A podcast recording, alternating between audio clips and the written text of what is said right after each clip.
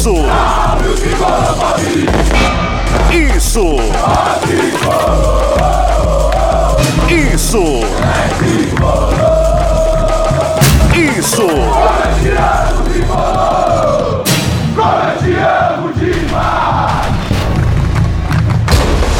Isso é São Paulo! Isso é São Paulo!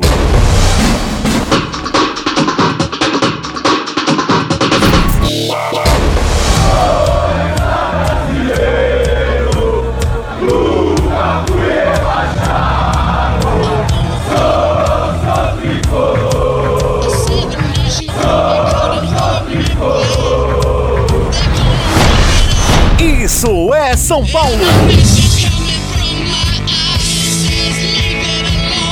Chegamos, começando agora mais um episódio do IESP, o podcast do Isso é São Paulo, chegando na edição número 7, é isso, amigos?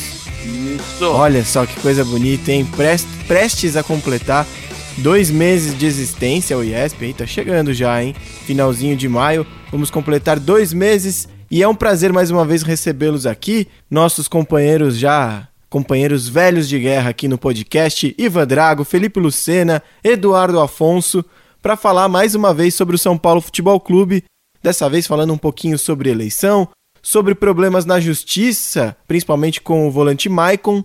Mas antes disso tudo, é bom sempre lembrar que vocês podem encontrar a gente no Instagram e no Twitter no IESPOficial. No YouTube tem o nosso canal lá do Isso é São Paulo, já bateu a marca de mil inscritos, mas você pode ajudar a gente a juntar mais gente nessa, nessa batalha aí por inscritos. Avisa o pai, avisa a mãe, avisa o irmão, o amigo. É muito importante pra gente. E o site também, www.issoespfc.com.br. Mas chega de enrolação, vamos começar com o nosso debate tão especial. Na última edição, mais uma vez, eu, eu não consegui participar, né? Tava com saudade já. É, e aí a gente já falou um pouquinho. Chinelinho. Chinelinho, né? Tá difícil. E nas, nas lives a gente já falou algumas vezes sobre isso, principalmente na última live que a gente fez, eu, Lucena e o Ivan, sobre as eleições. Mas não tem como, esse é o assunto mais quente da semana. Afinal, o Júlio Casares foi o primeiro candidato a confirmar que vai disputar a sucessão do Leco.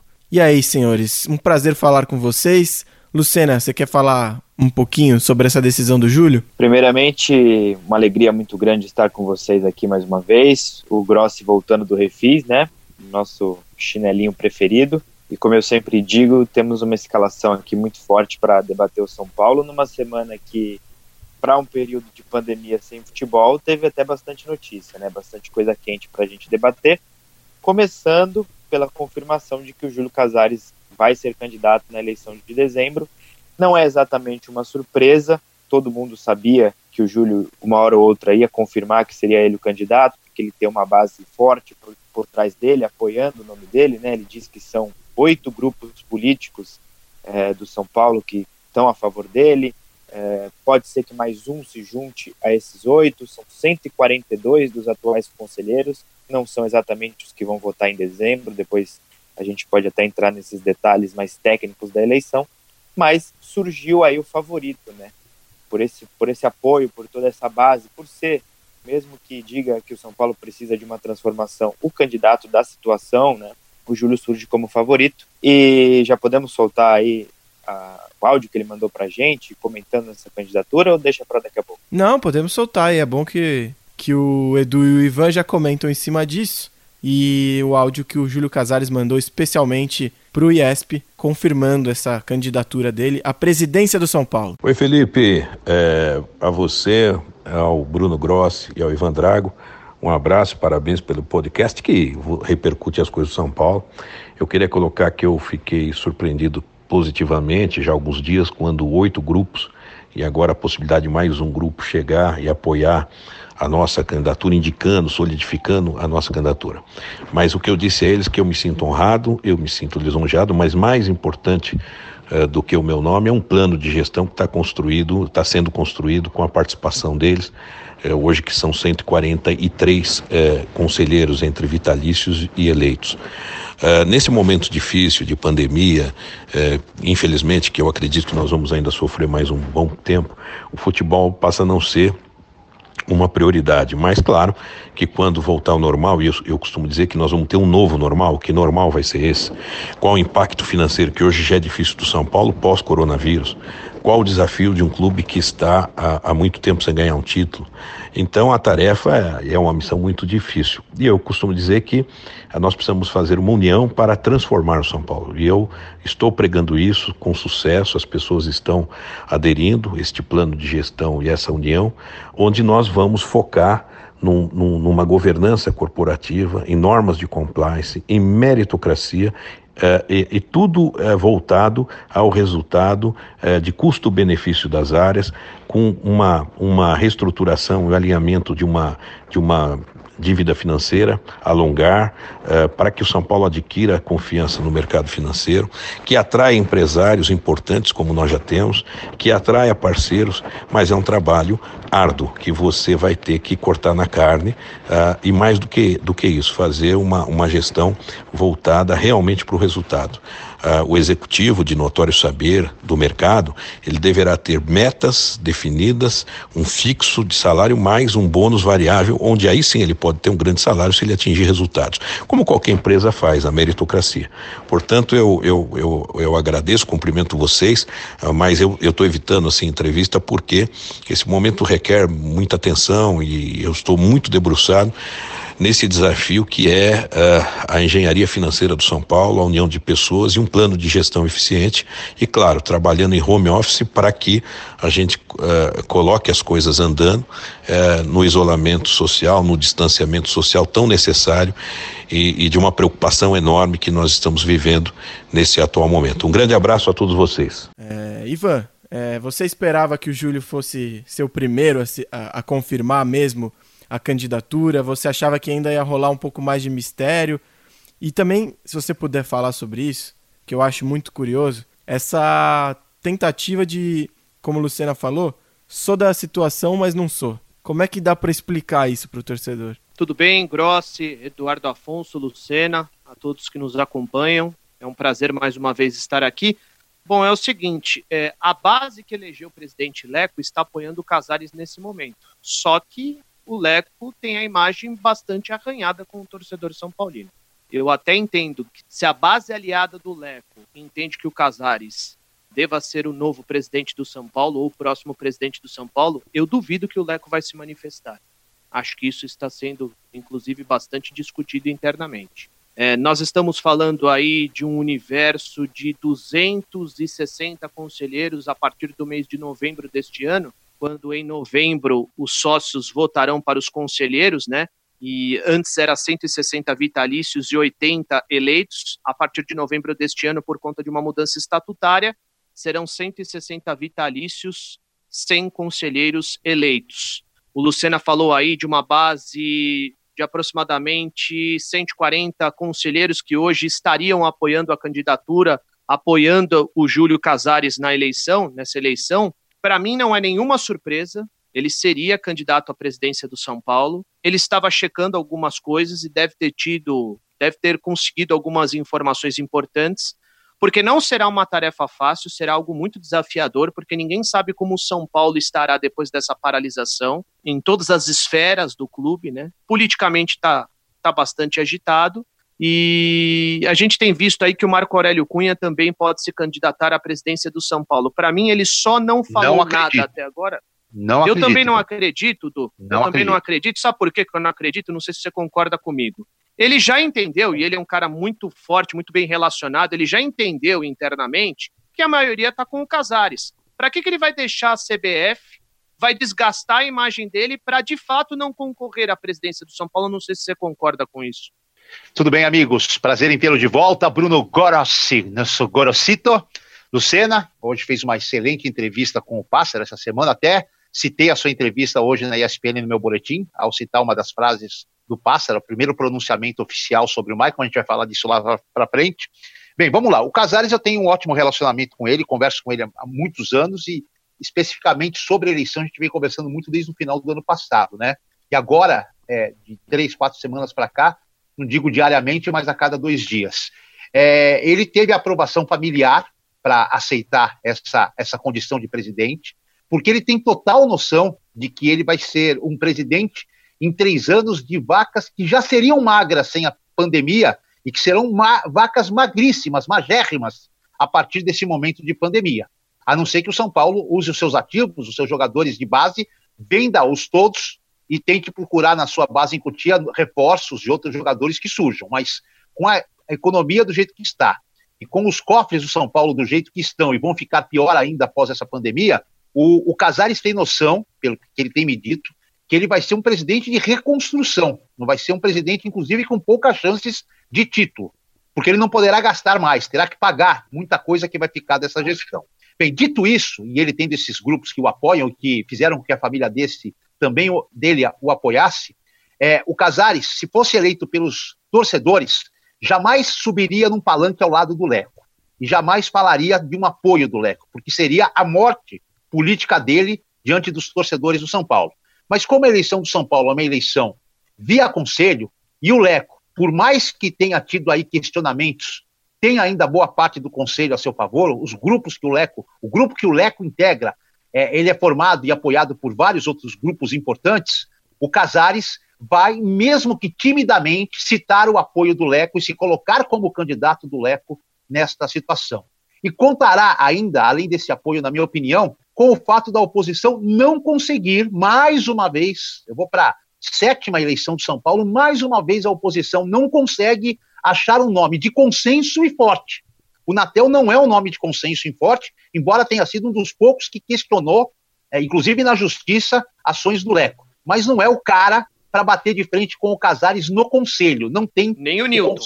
Não, não tem, não tem. O, o Newton Ferreira também não. O Denis, que tem feito várias é, abordagens aí judiciais, também não. Enfim, todos esses argumentos que eu levanto me levam a crer que, apesar do São Paulo viver essa situação pandêmica, economicamente falando, o Casares será o presidente do São Paulo, a não ser que aconteça algo muito diferente, uma coisa daqui até o dia da eleição, muito catastrófica para o lado da situação, para o lado do Leco, e que rebate e respinga em cima do, do, Júlio, do, do, do Júlio Casares. O São Paulo passa por esse fenômeno, para mim, um pouco inexplicável, né? Isso de não conseguir encontrar na oposição uma figura forte suficiente para combater o Juvenal, para combater Aidar, para combater Leco.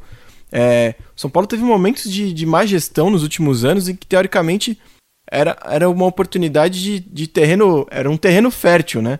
Para você criar uma imagem, uma liderança do outro lado e, e, fazer frente. Mas é engraçado que a oposição do São Paulo não consegue se unir, né? Agora ela está um pouquinho mais unificada do que já esteve em, em alguns momentos na gestão Leco. Porque você tinha uma, uma oposição um pouco mais radical, liderada ou pelo menos protagonizada pelo Newton Ferreira, que não conversava com uma oposição um pouco mais moderada, que inclusive ficava brava quando se, quando se generalizava a oposição a partir de comentários do Newton do Chapéu. Então, São Paulo a oposição do São Paulo perdeu tempo nessa nessa cisão deles, né? Eles não conseguiram entrar em acordo a tempo de, já durante toda a gestão Leco, é, criar uma figura forte suficiente para competir. E agora me parece um pouco em cima da hora. O Marco Aurélio podia ser esse nome, mas sempre teve muita resistência com, com essa ala. Alguns porque falam que ele não tinha que ter aceitado o convite do Leco ali é, no fim do mandato tampão. Outros porque falam que não tinha cabimento porque ele não fica mais no clube, porque tá na, só pensa na CBF. Mas isso é meio óbvio, né? Ele tem um trabalho na CBF, como todos os outros conselheiros têm trabalho e, e, e são muito menos ligados ao futebol do que o Marco. É, enfim, a oposição nunca conseguiu se coordenar dessa maneira, né? Não sei se vocês concordam. É, e a última sinalização do Marco, né, até em entrevista ao Arnaldo e ao Tirone, uma live que eles fizeram no YouTube, muito boa por sinal, um abraço para os dois, foi uma sinalização de quem não está exatamente alinhado com essa oposição que tem o Newton Ferreira como cabeça. Né? A gente sabe que deve existir aí uma convenção quando a pandemia acabar, ou pelo menos quando as coisas voltarem, né, começarem a voltar ao normal, para definir o nome do candidato de oposição. O Roberto Natel, que é um vice-presidente do São Paulo, rachado com Leco há algum tempo, surge como um nome forte e o nome do Marco também era citado.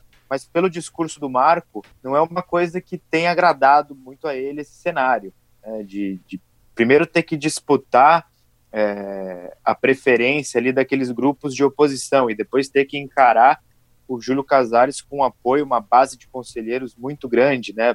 É um risco grande que ele correria se candidatar, abrir mão do cargo que tem hoje na CBF para provavelmente perder. Então, eu não vejo o Marco hoje como um candidato provável, e pelo que ele disse, né, se ele se candidatar, eu acho que pode ser até por uma terceira via, não com esses nomes que você citou de liderança de oposição, mas com outro grupo, e aí não sei se talvez uh, até com menos força política, né, em número de pessoas, em número de votos, uh, é, para concorrer a essa eleição. Por isso que eu disse no começo que vejo o Casares com um favoritismo muito grande com o cenário atual.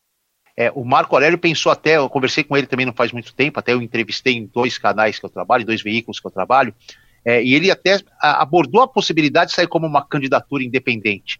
Mas a gente tem que, que ver, é, quem acompanha mais ali as, as reuniões do Conselho, foi algumas agora recentemente que foram abertas, é, o Marco Aurélio se distanciou muito do atual Conselho do São Paulo, por não comparecer, inclusive, a reuniões importantes do Conselho, que decidiam assuntos importantes, relevantes da atual gestão. E faz com que ele, saindo como independente, vamos imaginar que ele não está nem do lado do Casares, nem consegue se, se colocar como oposição. Se ele sai independente pelo que ele fez no futebol, ele não tem número de pessoas suficientes para apoiá-lo a bater de frente com qualquer um dos dois candidatos. Eu chegaria a dizer que hoje, tirando os votos que vão para o Casal, ele ficaria até em terceiro em relação à, à oposição. Tem um ponto que faria ser um pouco mais viável essa candidatura dele como terceira via, que aí deixaria a situação ainda mais é, complexa de entender, que seria o apoio do Leco. O Leco sim tem um grupo razoável de conselheiros que poderiam desgarrar é, do Casares e migrar para o Marco Aurélio Cunha. Esse é um cenário que eu já vi gente é, abordando, com, não como um cenário provável ou, ou próximo, mas um cenário cogitado aí. É, o Leco não assumiu ainda um apoio ao Casares, como a Luciana falou. Casares não é um candidato 100% da situação, embora tenha maioria e, e a, essa maioria frequente a situação. Então é um cenário que é difícil, é, é ainda é bastante distante, mas ele não é irreal, dá pra gente dizer assim.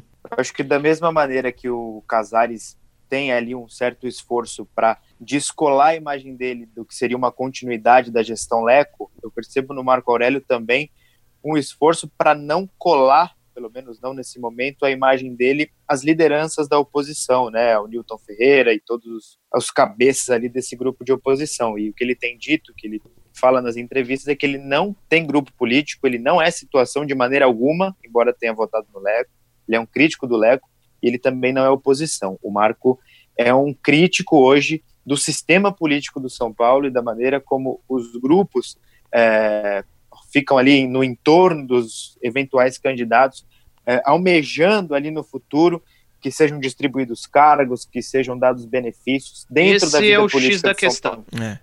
Esse é o X da questão. É, é o clube hoje mais antidemocrático do Brasil, né? A única coisa que pode mudar esse cenário que a gente falou há pouco e citou há pouco, é, um cenário muito favorável ao Júlio Casares, é se os conselheiros não fossem eleitos novamente em novembro o que a gente acha que é pouco provável que aconteça. Os mesmos estarão lá.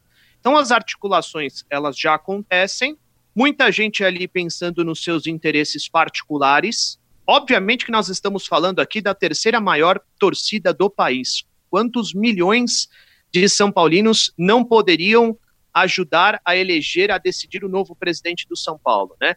É claro que a gente pode atribuir pesos diferentes. Aquele cara que frequenta a parte social do clube, porque mora ali aos arredores do estádio do Morumbi, e de repente não estão São Paulinos ou, ou estão mais preocupados com o clube porque não gostam muito de futebol, poderiam ter um peso, certo? Agora, o sócio torcedor que coloca dinheiro no clube, pensando principalmente no futebol, que é a grande razão da existência do São Paulo Futebol Clube, esse sim deveria participar das decisões e isso não acontece. Então, hoje, se você fizer uma enquete, acho que a gente pode fazer essa enquete aqui no Isso é São Paulo, quantos São Paulinos hoje se sentem representados pelo Conselho? Esse Conselho que, na história, é, é, prestou grandes serviços ao clube, mas que neste momento está em descrédito ou não? Exatamente, assim, a gente comentou isso na live, né, da história do, do, do, do parecer que recusou, a, que reprovou as eleições diretas, que eles falavam em um modelo político consagrado e vencedor. Ok, tudo bem, mas a, a, a roda gira, né? O, o, tempo mudou, o tempo passou e os clubes que conseguiram se, se, é, se reinventar e voltar ao topo são clubes que se tornaram mais democráticos. Pode não ser o modelo ideal ainda, você falando, é, comparando com alguns clubes da Europa, tudo bem, mas são muito mais abertos do que o São Paulo é. E, e, é bom a gente lembrar também que a oposição já falou de outros nomes, né? Além do, do Newton Ferreira, é, do Roberto Natel, e aí mais ao centro já se falou, do Marco, além do Marco Aurélio, do Silvio de Barros, que é uma figura ligada aí ao mundo empresarial em São Paulo, é, com, com um know-how de, de gestão. O filho dele, se eu não me engano, tem algumas grandes empresas, administra algumas grandes empresas e, e também o José Carlos Ferreira Alves, que também seria mais, mais próximo né, ao Marco Aurélio Cunha. Eu sei que a oposição, é, através do Natel principalmente, saindo ou não como candidato ou apoiando algum candidato, ela me mostrou ter em mãos algo que possa assim dar um baque no São Paulo. Eles têm ali alguns relatórios, algumas. Eu tive oportunidade no final do ano passado, quando o Natel foi envolvido em algumas acusações de ser ele o cara responsável pelo vazamento de informações, saiu do, do computador dele as informações para aquele hacker que queria extorquir conselheiros tudo mais. Eu fui lá no escritório dele, lá próximo a Morumbi, conversei bastante com ele. Ele, não me abri, ele falou muito sobre esse assunto, mas não abriu o jogo sobre a eleição. Mas deu a entender nessa, nessa visita que eu fiz que ele tem, ele o grupo dele tem material em mãos para, na hora da eleição, tumultuar o candidato da situação, seja ele o Casares ou outro.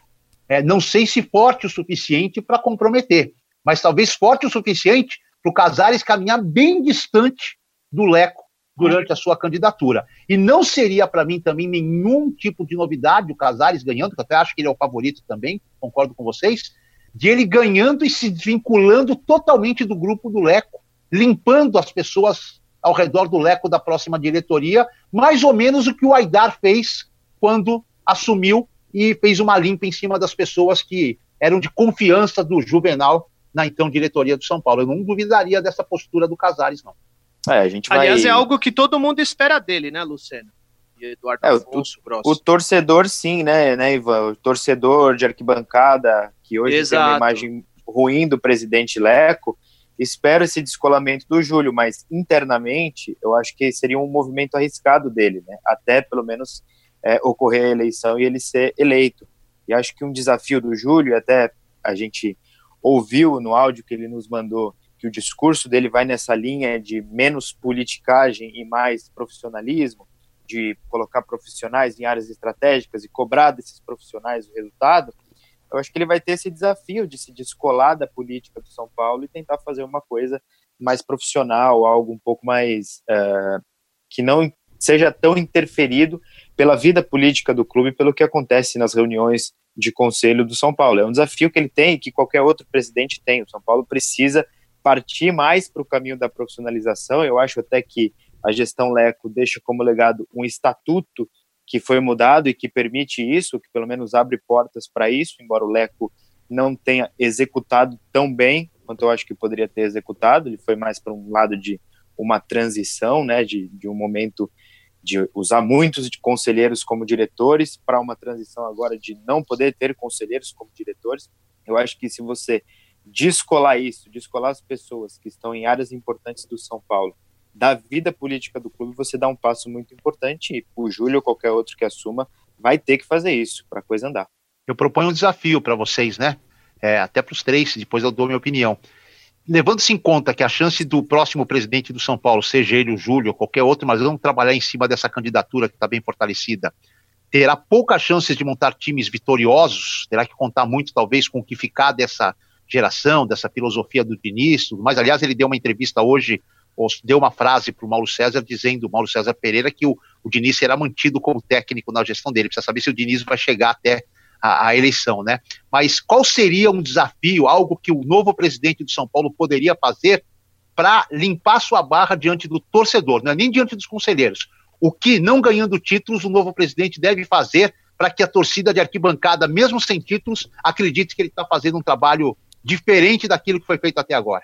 A grosso modo, a diminuição da dívida. É, eu, eu, eu, eu, diria isso, né? Mas no começo da gestão Leco, que teoricamente foi voltada para isso, né? Se você voltar ali para 2016, quando o Gustavo monta o elenco quase sem gastar nada, depois abre os cofres pelo Maicon, compra o Cueva, mas vendeu também bastante gente ali, vendeu o Ganso, vendeu o Kardec. Quando chega no segundo semestre, que o time tá bem enfraquecido, ninguém tava nem aí pra, pra dívida. A dívida tava diminuindo ali e as reações eram de. Já, tinha, já começou ali o fora-leco, né? De, por parte da torcida. Justamente por isso. Eu acho difícil, eu acho que esse remédio não existe, viu, Edu? Eu acho que é título e só. É, talvez não vender garotos, não sei. O grande objetivo de qualquer gestor, né, num clube de futebol, é tentar equilibrar as finanças e o desempenho esportivo, certo? Eu acho que são os dois pilares de qualquer gestão: o desempenho esportivo e as finanças do clube e a saúde financeira do clube. Porque senão o torcedor não consegue, ele não aguenta. Ele não quer saber muito o que acontece internamente no clube, ele quer saber se o time ganha ou, ou se o time ganha. Não tem outra alternativa, né? E, mas eu acho que muita coisa já é compreendida. A questão financeira ela faz diferença no futebol brasileiro. As receitas nesses, nesse momento elas não estão todas à disposição do clube, o que faria muita diferença. São Paulo tem chance de montar equipes competitivas e caras como o Flamengo teve, como o Palmeiras teve nos últimos anos. Isso é uma coisa muito lógica no futebol. Você tem dinheiro, você vai contratar os melhores jogadores, você consegue formar grandes equipes e essas equipes, dentro de uma filosofia, certo? Consegue disputar e competir por grandes competições. Então, isso é uma coisa muito lógica. À medida que ele consegue recuperar o clube financeiramente, ele vai ter mais alternativas e vai ter muito mais coisa à sua disposição para fazer do São Paulo sempre ter um time extremamente competitivo para pensar em títulos. Então, esse é o grande desafio é, é, de qualquer gestor em qualquer clube: é conseguir resgatar a saúde financeira para fazer com que o desempenho esportivo seja tudo aquilo que o torcedor espera. É, sua pergunta, Edu, eu acho muito boa, muito pertinente, é, mas muito difícil de responder. Se a gente estivesse falando de uma empresa, né, na frieza de uma empresa que precisa fechar o, o ano com lucro e tudo mais, acho que algumas respostas seriam possíveis, mas a gente está falando de um clube de futebol que é movido por paixões e sem ganhar título, é muito difícil que você tenha aprovação do torcedor, que é o seu consumidor também, né? Agora você imagine se o árbitro não tivesse expulsado o Maicon no jogo de ida contra o Atlético Nacional na semifinal da Libertadores de 2016. Possivelmente essa mesma gestão Leco, que hoje é muito criticada, poderia ter ganhado um título de Libertadores, entrado para a história do clube e com certeza, mesmo que fizesse igual ou pior do que fez nos anos seguintes, a imagem que teria com o torcedor seria totalmente diferente. Como se o São Paulo tivesse, é, depois do all-in que deu no, no, segundo semestre do ano passado, contratando Daniel Alves, é, explodindo os gastos, mesmo em um ano com muito poucas receitas, devido às eliminações do primeiro semestre, se vencesse o Campeonato Brasileiro, hoje uma boa parte do torcedor estaria elogiando a, a, o arrojo da diretoria por ter feito tudo aquilo. Então, Ou o é Paulista em você... cima do Corinthians, né? O, o, próprio Paulista em cima do Corinthians, embora é, aquele Paulista eu acho que ficaria para o torcedor um pouco de, putz, eu acho que São Paulo deu uma, teve mais sorte do que juízo. Mas no brasileiro não, porque o time montado realmente é bom. Então é muito difícil você desvincular a análise do torcedor, a análise passional, do que o time apresenta, do que o time faz dentro de campo. Né? E eu acho que foi uma dificuldade da gestão Leco é, fazer essa equação né, de, da parte financeira, que a dívida foi caindo, foi caindo, com a parte esportiva. Porque toda vez que eles viram que a parte esportiva não ia dar resultado, eles partiram para um uma movimento mais arrojado financeiramente falando, e isso culminou né, no, no, no déficit de 2019, muito por conta disso, culminou no aumento da dívida que a diretoria promete pagar pelo menos os empréstimos contraídos em 2019 até o fim de 2020, para que isso não fique para o próximo presidente, mas foi uma equação que o São Paulo não conseguiu é, solucionar com perfeição durante a gestão Leme. Concordo com todos vocês, acho que o título é fundamental para qualquer presidente, mas acho que o Júlio tem algumas cartas na manga para ser um presidente que, que vai pagar dívidas, não conseguirá montar times para competir com Flamengo, Palmeiras nesse momento, que a gente citou aí como exemplos, Uma das cartas é talvez falar aquilo que, exatamente o que o Ivan disse. É, mudar o estatuto e dar poder à torcida na próxima eleição pós ele. Isso pode ser uma boa para ele agregar é, é, algo de positivo do torcedor, mesmo sem os títulos. E uma carta na manga no futebol, que eu tenho certeza que ele tem, é colocar no São Paulo, mesmo com essa declaração que ele deu ao Mauro César, do Fernando Diniz, reviver no São Paulo uma dupla com funções diferentes, que é uma dupla sonho de 90% da torcida. Um técnico que está no Fortaleza e um coordenador técnico que é comentarista de TV. Eu não duvidaria dessa possibilidade. Sem o Raí? Sem o Raí. É, essa é uma pergunta que a gente recebeu bastante no, na live que a gente falou sobre isso. Muita gente perguntando se o Rogério e o, e o Murici, perdão, se o Rogério e o Murici voltariam com, com, com o Júlio Casares. Vou, vou repetir mais ou menos o que eu falei na live. Eu não vejo o Murici, na verdade, eu não vejo a função de coordenador técnico é, com espaço para uma figura tão grande como o Murici. Acho problemático. E eu não vejo nem o Murici casando com o Rogério na, no Rogério versão técnico. Eu tenho minhas dúvidas. Pelo menos não com o Murici na função de coordenador técnico, assim. Talvez numa função como a do Lugano, talvez. Mas eu acho que eles caminharam para visões de futebol um pouco diferentes. Eu acho que é fundamental a gente lembrar que hoje não me parece ter algum motivo plausível para você pensar em colocar alguém mesmo que esse alguém seja o maior ídolo da história do clube, no lugar do Fernando Diniz. Claro que a pandemia pode acabar, o campeonato pode voltar e as coisas desandarem de uma maneira absurda. E aí a gente vai mudar a nossa opinião, mas o que a gente tem visto hoje é um trabalho no caminho certo.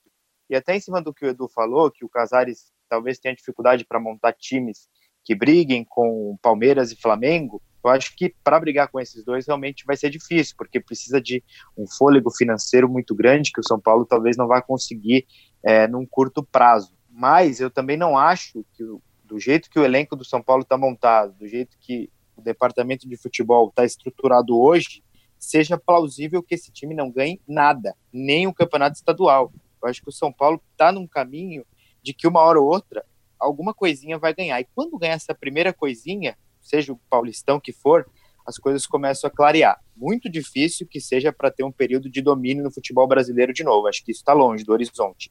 Mas para voltar a dar uma alegria ou outra para o seu torcedor, eu acho que o São Paulo pode almejar isso. Mas, mas tudo isso passa pela manutenção da estrutura, da é forma isso, como hoje o departamento de futebol está organizado.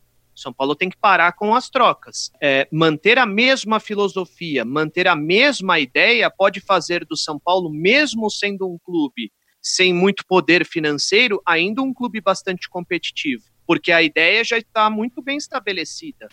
E eu acho que da forma como hoje o departamento está estruturado, essa ideia, finalmente uma identidade que o São Paulo adquiriu, e aí é uma coisa muito discutível, tem gente que gosta e tem gente que não gosta, mas hoje o São Paulo tem uma identidade, enfim, o São Paulo tem uma identidade, eu acho que isso tem que ser preservado.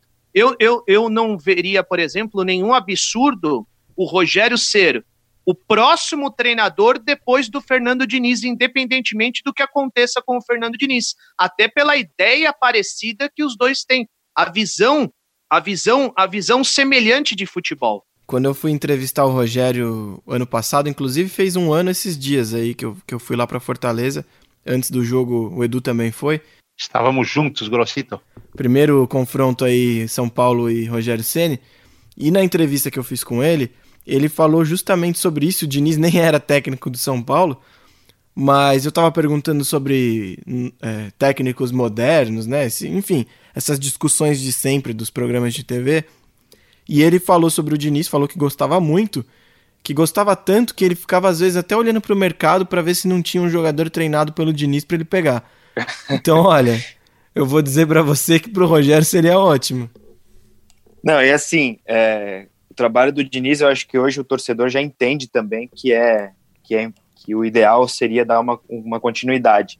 E a gente adotou aqui um discurso também de continuidade do departamento de futebol, mas acho que é bom deixar claro que isso não significa que a gente concorde com todas as decisões que foram tomadas Exatamente. pelo durante o período perfeito. da diretoria. Até porque o planejamento para 2019, todos nós sabemos, foi horrível.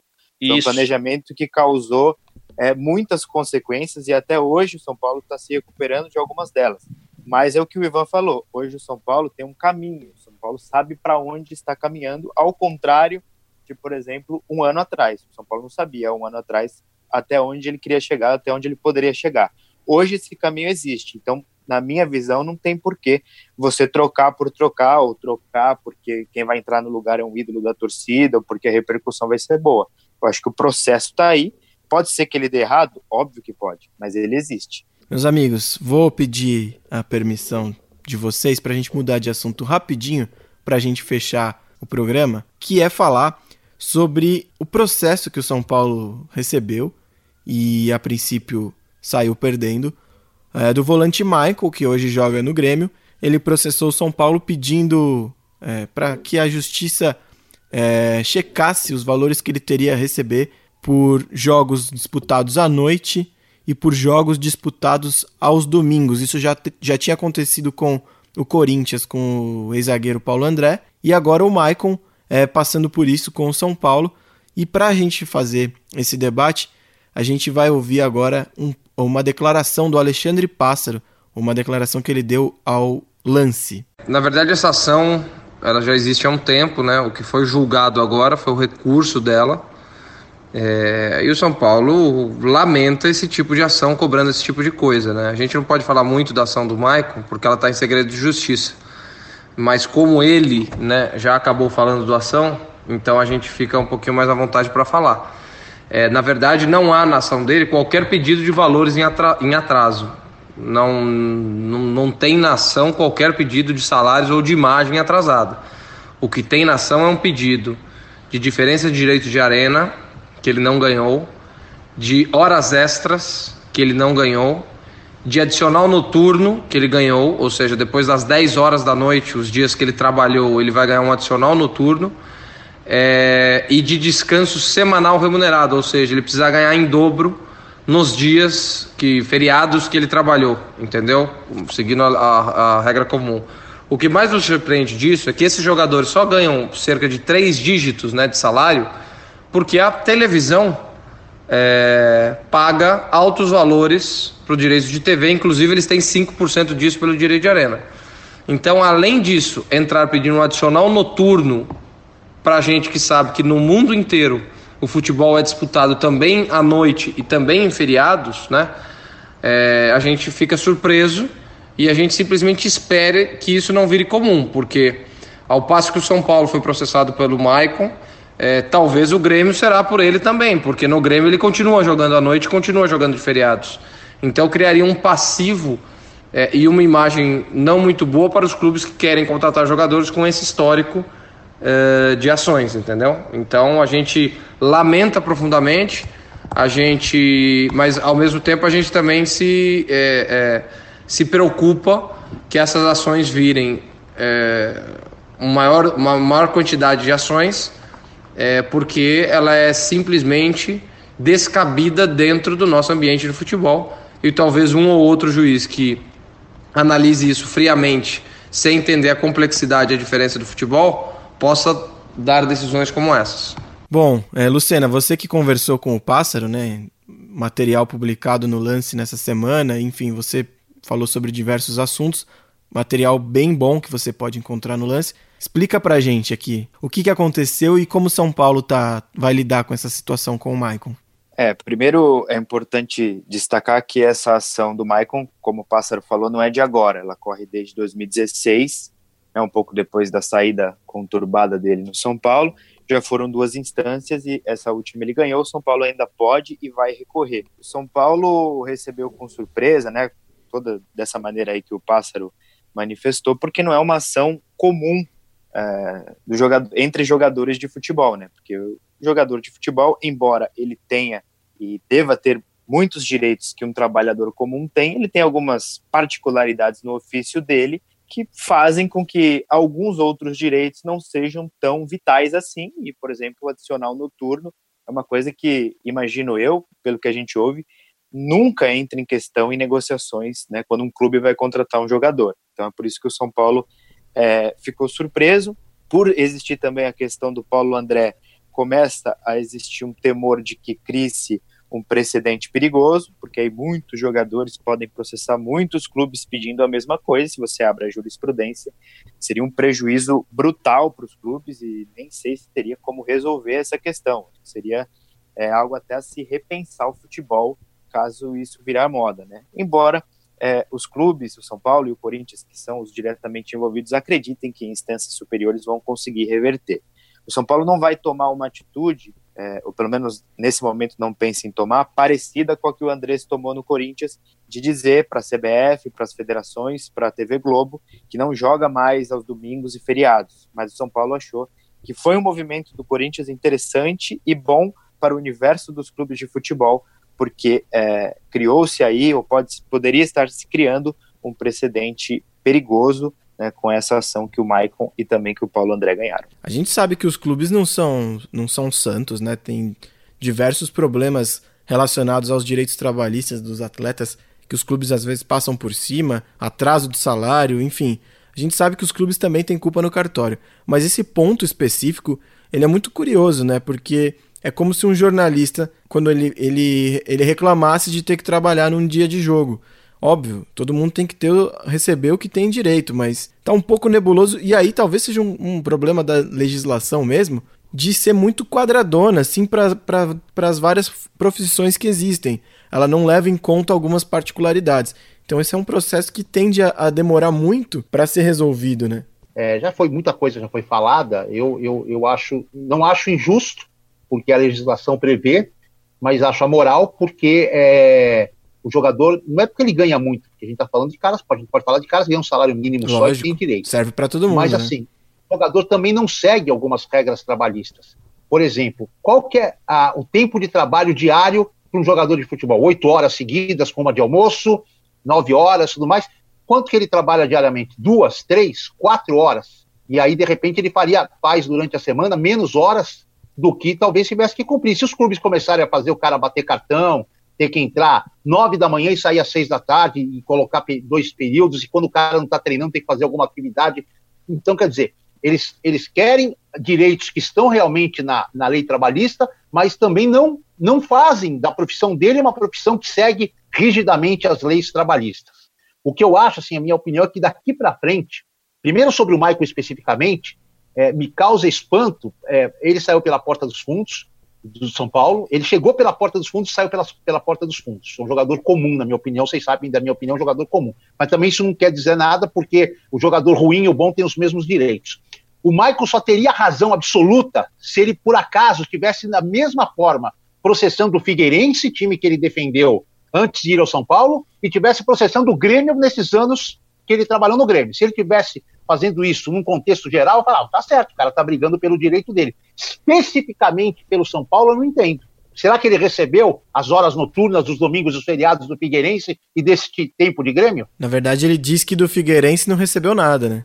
Então, então ele está processando só. Então, teria que ser um processo conjunto da carreira do cara. O cara fala assim: vou processar todo lugar que eu joguei porque eu acho justo. E eu até entenderia. E acho que para o futuro, os contratos vão começar a ser pensados as renovações, os novos contratos, tipo assim, ah, eu ia pagar sempre, sempre o fulaninho, mas agora eu vou pagar 70 e 30 eu vou colocar no condicional se o cara já fizer a hora noturna, já vai estar incluído os feriados, os domingos, tudo mais, e aí o cara na frente não vai ter como, como, como reclamar, porque ele vai assinar isso em contrato. O Denilson Show fez um post falando sobre isso, que os jogadores estão reclamando disso, mas alertando para eles que se isso acontecer, se for um movimento definitivo, Talvez os clubes parem de pagar o bicho, por exemplo, que é uma premiação que não está prevista em contrato. É, mas na verdade o que, que acontece, né? O futebol profissional, ele muitas vezes foge desse regime profissional, né? Acho que, que eu consegui passar o que eu quero, né? Porque nem tudo que está em contrato é respeitado, como muita coisa é acertada no boca a boca, né? Vamos, vamos, vamos falar grosso modo como as premiações, né? Aquela, aquele dinheiro que o jogador recebe, por exemplo, quando cumpre um objetivo no vestiário, é, é, e que foge, que foge de qualquer tributo também, né? Porque o cara recebe ali em dinheiro, em cédulas, como o Juvenal fazia, jogava cédulas no, no, no, Saquinho chuveiro para os caras, é, é, entregava em sacos de pão, né? Então, assim, tem muita coisa que foge, né? Então, assim, eu acho que nesse caso seria muito melhor é, o bom senso, né? Que as partes pudessem conversar, para que o jogador deixasse o clube, o, o, o, clube cumprir com tudo aquilo que acordou com o atleta, enfim, para não ter esse desgaste, né? Mas é, primeiro é, é necessário é, melhorar e consertar a legislação para que os clubes não tenham que passar por isso, porque nesse momento abriu-se um precedente bastante perigoso mesmo. O que eu acho arriscado, né, nesse caso, é que a gente estava falando aqui, o futebol ele tem muita paixão envolvida. E a maneira como os torcedores trataram o Maicon como um mau caráter, como um cara que está tentando tirar vantagem do clube, eu acho que pode ser um pouco exagerada, né? O ódio que você destina a uma pessoa que é, querendo ou não, um trabalhador, né? Por mais que ele tenha privilégios que 99% dos trabalhadores brasileiros não têm, mas é uma pessoa tentando buscar os seus direitos. Eu tenho quase certeza que o Michael, quando entrou na justiça contra o São Paulo, possivelmente não sabia que a repercussão seria essa, possivelmente não tinha uma noção exata de que era uma ação rara, uma ação que surpreenderia, que, enfim, pudesse abrir uma jurisprudência é, grande que colocasse em xeque os rumos dos clubes brasileiros. Ele provavelmente ouviu o advogado dele, o advogado encontrou é, essa, essa, essa e essa brecha que poderia ser, é, que poderia dar causa a uma ação judicial, e Michael topou, vamos lá, vamos ver o que eu tenho direito de receber, entendeu? Então acho que isso tem que ser pesado na balança para que não fique é, essa demonização de um jogador de futebol. Por mais que a resposta dele depois para o torcedor tenha sido um pouco raivosa, falando que o São Paulo, que o São Paulino tem que parar de mimimi, que o São Paulo parou no tempo, etc. Acho que aí ele errou, acho que ele é, respondeu na mesma moeda e não era uma moeda muito legal. Mas, assim, na minha opinião, acho que deveria, deveria se ter um pouco mais de cuidado na hora de apontar o dedo e na maneira que você faz isso. Né? Acho que você tem que procurar manter sempre o alto nível e entender todos os lados e se colocar em, todos, em todas as posições. Eu, por exemplo, não faria o que o Maicon fez, eu acho, né? nesse ponto específico, de pedir adicionar noturno sendo jogador. Mas eu entendo o que ele fez também. Né? Eu acho que ele ouviu um advogado, um profissional, achou que tinha coisa a receber e foi buscar na justiça. Então, acho que o ódio sempre é o pior caminho. Eu e outra coisa, que... para quem tiver um pouquinho de curiosidade, né, do o balanço do exercício de 2019 apontou que o São Paulo herdou algumas dívidas trabalhistas com 18 atletas diferentes, inclusive jogadores que fizeram história no clube. Sim, é, ainda acho outra coisa que é importante a gente colocar nessa balança, é que a categoria é muito corporativista como nós, jornalistas, somos corporativistas também. É, e a gente não viu nem de ex, ex que eu digo que pararam agora, há pouco tempo, que poderiam falar, não, tá certo, tem que brigar, nem de ex que parar, ex-jogadores que pararam já há um bom tempo, e nem dos atuais, e até dos atuais que jogam, até releva, porque os caras não querem entrar em atrito com suas diretorias, já estão preocupados aí com desconto de pandemia e tudo mais, mas a gente não viu movimentações favoráveis à atitude do Maicon por quase ninguém do meio dos jogadores, dos caras que jogam com ele, dos caras que jogaram com ele, dos caras que pararam e já jogaram com ele. Isso mostra o quanto foi, talvez, é, fora do, do, do, propósito a, a, ação dele. Eu concordo, acho que o Lucena pegou o ponto ne, nefrágico da, da coisa. Ele, na verdade, nem sabe por que, que ele entrou. O advogado, ele deve ter mostrado para o advogado: tem chance de eu receber alguma coisa? O cara foi lá, pesquisou e falou: vamos buscar por esse lado e pronto. É como você joga uma ação na mão do advogado. Ele provavelmente talvez nem, se falasse para ele entrar, ele talvez tenha, ah, não, deixa isso para lá, isso não faz parte da categoria de jogador. É, e, e, só citando rapidamente o fato do Michael ter saído pela porta dos fundos, é importante lembrar o contexto também. Vocês vão lembrar aqui que o jogo em que ele foi escorraçado de vez foi um jogo no Pacaembu contra o Capivariano. Eu lembro muito bem porque eu tava colando grau nesse dia, tava me formando jornalista. E eu não vi o jogo, mas depois, enfim, fui, fui atrás de tudo. E ele deu uma entrevista emblemática né, nesse dia, falando que ele era bom, que ele não era um craque, que ele não era o Messi, mas que ele era bom. E ele foi muito vaiado pela organizada nesse dia. E o curioso é que ele fez um gol e deu duas assistências nessa goleada sobre o Capivariano. E aí, peço ajuda aos amigos para relembrar, o ano de 2015 foi marcado por alguns jogadores que saíram, ou que, enquanto estavam negociando a saída do São Paulo, inexplicavelmente começaram a ser xingados e perseguidos por parte da torcida. Tolói, o Denilson, o Souza, jogadores que vinham jogando bem e que de repente passaram a ser xingados pela torcida, curiosamente quando estavam sendo negociados e não queriam sair. Isso foi, e a, a gente sabe, é, um movimento premeditado por parte de pessoas da antiga diretoria na época, a gestão Aidar.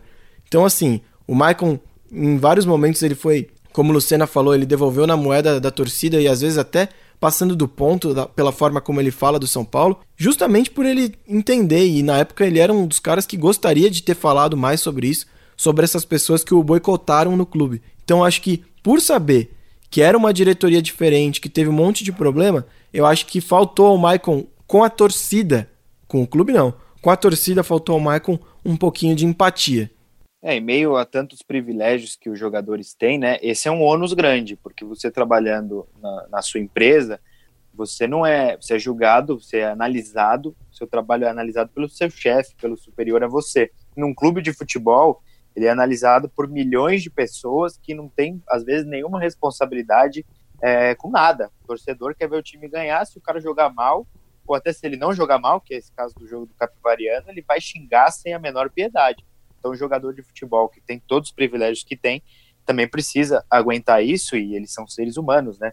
Ninguém consegue passar incólume por milhares, milhões de pessoas é, desejando seu mal, xingando você.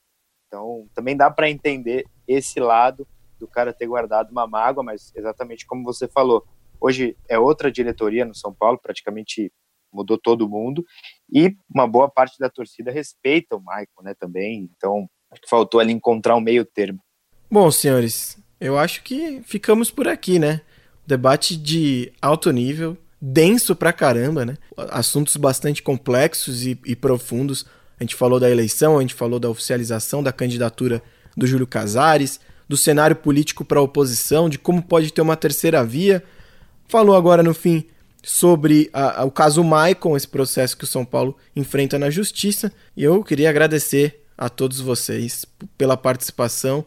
Ivan, queria falar também que foi um prazer vê-lo na live, viu? Vou falar de novo. O pessoal ficou muito feliz com a sua presença. Eu estarei sempre à disposição. É só me convidar que, que eu com certeza vou participar. Lucena, você não deixou dica cultural na última live? Você quer indicar um, um, um jogo antigo para o pessoal assistir? Um jogo antigo? Cara, se você não tiver com tanto ranço do Maicon, assista aos gols desse jogo São Paulo e Capivariano e veja que coisa incrível. O cara foi talvez o melhor jogador da partida e saiu escorraçado pela torcida. Não é uma dica cultural, é uma dica curiosa hoje. E só para é, avisar aí aos nossos telespectadores do YouTube que a gente, para as próximas lives, está tá tentando chamar convidados bem bacanas. Então fiquem de olho, se inscrevam lá ativem o sininho, porque vem coisa boa por aí, como temos aqui sempre no nosso podcast. Ouvi dizer que são campeões do mundo. Edu, muito obrigado mais uma vez pela participação, viu? Prazer enorme. Boa, valeu, Gorosito. Um abraço ao Ivan, ao Lucena. É, a gente tem feito aí essas sete edições aí, todas à distância, né? E ainda sem viver é, o ambiente que nós estamos acostumados, que é dentro do CT, dentro do Morumbi, nos jogos. Eu fico imaginando é, quando a gente vai poder a, fazer o primeiro podcast, a edição primeira das atividades, né? A primeira do CT, a primeira vendo treinos, a primeira observando jogos, comentando partidas, tudo mais. Mas tem sido uma um aprendizado e acima de tudo uma honra participar com vocês desses podcasts, poder falar um pouquinho de São Paulo. Ah, deixa eu encerrar com uma informação aqui, Opa. porque muita gente pode nos perguntar ou pode pode querer saber a respeito de uma possível volta ou retorno às atividades, tá? É, no cenário nacional, e isso também a gente estende ao São Paulo Futebol Clube, por conta dos casos de coronavírus, o número de casos de coronavírus que subiu aqui na cidade de São Paulo, as conversas entre federações, clubes, autoridades de saúde e governo do estado, elas, elas esfriaram um pouquinho, tá? Inclusive, internamente, tem muita coisa parada. Jogadores que, por exemplo, têm contrato até o final deste ano, como Rojas, Juan Fran, eh, Anderson ah, Martins. O São Paulo ainda não os procurou para uma possível renovação, pelo menos essa é a informação que eu tenho, justamente por não saber como o clube estará financeiramente depois dessa paralisação e, e, como o São Paulo deve se comportar com os próximos contratos. O calendário de 2020 vai se estender a 2021 ou ele vai permanecer até o final de 2020? Ninguém sabe. Então tem muita coisa que internamente poderia é, é, ser decidida agora e não será, né? Inclusive o São Paulo também não espera perder nenhum jogador na metade do ano, mas é algo quase que impossível porque o São Paulo tem uma projeção de conseguir em vendas 33 milhões de euros e já planeja aí um prejuízo de aproximadamente 100 milhões de reais por conta da paralisação. Até os testes que o São Paulo encaminhava, a, a ideia de testar todos os funcionários, até para saber sobre um possível retorno às atividades, quem poderia estar apto, é, essa situação também esfriou. Então, por enquanto, os jogadores continuam confinados em casa, respeitando a quarentena, é, seguindo a, a, programação estabelecida pela comissão técnica e não há uma data para o retorno das atividades. Um abraço. Alguns que, alguns que eu conversei, Grossi, é, tenho conversado semanalmente com alguns, é, receberam a informação que eles só estarão é, voltando a falar sobre retorno na última semana de maio, se a quarentena em São Paulo não for esticada tri, após 31 de maio. Então, se a previsão mais otimista é 1 de junho o início das atividades, mas mais otimista, muito otimista. Vamos aguardar. É, lembrando que a tendência, na real, é que as coisas se fechem mais em São Paulo pelo nível que está o, o, esgotamento aí do sistema público de saúde. Bom, meus caros, obrigado mais uma vez, obrigado a quem nos acompanhou em mais um IESP, o podcast do Isso é São Paulo. É, lembrando que estamos no Instagram e no Twitter com arroba IESPOficial, o site www.issoespfc.com.br e o nosso canal no YouTube. Não deixem de se inscrever, de ativar o sininho e curtir o nosso conteúdo por lá também. Muito obrigado pela companhia e até a próxima. Tchau!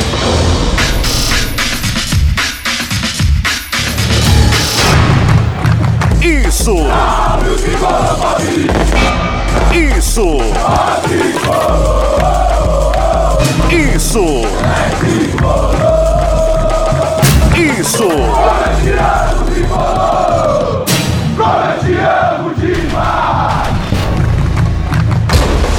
Isso é São Paulo! Isso é São Paulo!